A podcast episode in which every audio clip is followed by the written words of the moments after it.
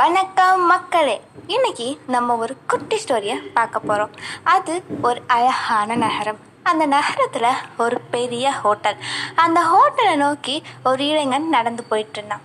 அந்த ஹோட்டலுக்கு போன உடனே அந்த மேனேஜர் கிட்ட கேட்குறான் செஃப் ஜான் அப்படின்னு இங்கே யாராச்சும் இருக்காங்களான்னு கேட்குறான் அதுக்கு அந்த மேனேஜர் சொல்கிறாரு அவர் ரொம்ப பிஸியான செஃப் அவரை நீங்கள் பார்க்கணுன்னா அட்லீஸ்ட் நாற்பது நிமிஷம் வெயிட் பண்ணணும்னு சொல்கிறாரு இவனும் பரவாயில்ல நான் எவ்வளோ நேரம் ஆனாலும் வெயிட் பண்ணி பார்த்துட்டு தான் போவேன் அப்படின்னு சொல்லிட்டு ரிசப்ஷன்லேயே வெயிட் பண்ணுறான் கரெக்டாக அரை மணி நேரம் கழிச்சு செஃப் ஜான் வராரு.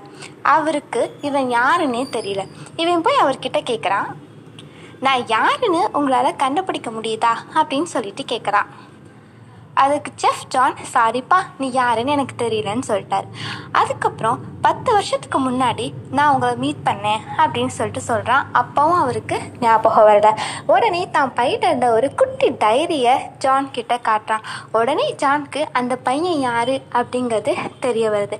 பத்து வருஷத்துக்கு முன்னாடி என்னதான் நடந்துச்சு? அப்படி என்னதான் இருந்துச்சு அந்த டைரியில்? அதை தான் நம்ம பார்க்க போகிறோம் பத்து வருஷத்துக்கு முன்னாடி இந்த பையன் மாணவனாக இருந்த தருணம். அப்போது ஒரு ஹோட்டலுக்கு போய் அங்கே நல்லா சாப்பிட்றாங்க. காசை பற்றி ஹெல்த்தை பற்றி எத்தையுமே கவலைப்படாமல் அந்த மாணவர்கள் எல்லாரும் கும்பலாக நல்லா சாப்பிட்றாங்க. கடைசியாக பில் ஐநூறு டாலருக்கு வந்துருச்சு. ஆனால் இவங்க கிட்ட இருந்தது என்னமோ நானூறு டாலர் மட்டும்தான். இதை பார்த்த மேனேஜர் செம்மையாக கட்டுப்பாயிட்டார். இப்படியெல்லாம் பண்ணிட்டு நல்லா சாப்பிட்டுட்டு காசு இல்லைன்னு சொன்னால் பாவம் ஸ்டூடெண்ட்ஸ் அப்படின்னு சொல்லிட்டு விட்டுருவோம் தானே? இப்படிலாம் பண்ணீங்க அப்படின்னு சொல்லிட்டு கேட்குறாரு அதற்கு அந்த பசங்க சொல்கிறாங்க நிஜமாவே எங்களுக்கு கணக்கு போட தெரியலை. நாங்கள் நானூறு டாலர் தான் வரும்னு நினச்சிக்கிட்டு சாப்பிட்டோம். ஆனால் அது ஐநூறு டாலராக வந்துடுச்சு சாரி அப்படின்னு சொல்கிறாங்க உடனே அந்த மேனேஜர் பரவாயில்ல. ஹோட்டலில் ஏதாவது சின்ன சின்னதாக வேலை இருக்கும் அந்த வேலைலாம் செஞ்சுட்டு போயிடுங்க அப்படின்னு சொல்கிறாரு அப்போ தான் செஃப் ஜானை இந்த பசங்க மீட் பண்ணுறாங்க அந்த பசங்க கூட்டத்தில் ஒரே ஒரு பையன் மட்டும் துரு துருன்னு இருப்பான். எதுக்கு எடுத்தாலும் எல்லாத்தையுமே கேள்வி கேட்டுட்ருப்பான் அந்த பையன்தான் இந்த வாலிபன்.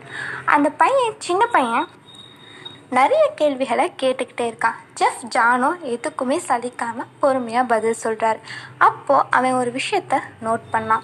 ஜெஃப் ஜான் அடிக்கடி தான் பையில இருந்து ஒரு டைரியை எடுத்து அதில் ஏதோ குறிப்பெடுக்கிறாரு அப்படின்னு தெரிஞ்சுது. உடனே அவர்கிட்ட நீங்கள் என்ன பண்ணுறீங்க அப்படின்னு கேட்டான். அதுக்கு ஜான் சொல்கிறாரு நான் எவ்வளோ இன்க்ரீடியன்ஸை எந்த அளவில் போடணும் எப்போ போடணுங்கிறதெல்லாம் நோட் பண்ணி வச்சுருப்பேன் அப்படின்னு சொல்கிறார் அதற்கு அந்த பையன் சொல்கிறான் எவ்வளோ பெரிய ஹோட்டலில் பாப்புலரான செஃப் நீங்கள் உங்களுக்கு இது கூட ஞாபகம் இருக்காது? அப்படின்னு கேட்குறான் அதற்கு அந்த செஃப் சொல்கிறாரு சப்போஸ் நான் எதையுமே நோட் பண்ண அளவு பார்க்காம எல்லாத்துக்கு பண்ணேன். வராது. என்னோட முதலாளிக்கு கஷ்டம். எனக்கும் பேர் கெட்டு போயிடும். எனக்கு பேர் கெட்டு போச்சுன்னா என்னோட ரெப்புடேஷனும் போயிடும். அதனால தான் எல்லாத்தையும் நான் அளவாக பண்ணுறேன் அப்படின்னு சொல்கிறாரு உதாரணத்திற்கு உங்களைவே இடேன் நீ அளவாக உங்கள் பணத்தை கணக்கு போட்டு செலவு பண்ணியிருந்தா உங்களுக்கு இந்த அவமானம் நேர்ந்திருக்காது. நீங்களும் இப்படி கஷ்டப்பட்டு பட வேண்டிய அவசியமே இருந்திருக்காது அப்படின்னு சொல்கிறாரு அப்போ தான் அந்த பையனுக்கு எல்லாமே புரிஞ்சுது. அந்த பையன்தான் இப்போ இவன். நம்ம கதையோட ஹீரோ இப்போ ஹீரோ ஒரு பெரிய கம்பெனியில் சிஇஓவாக இருக்கார்.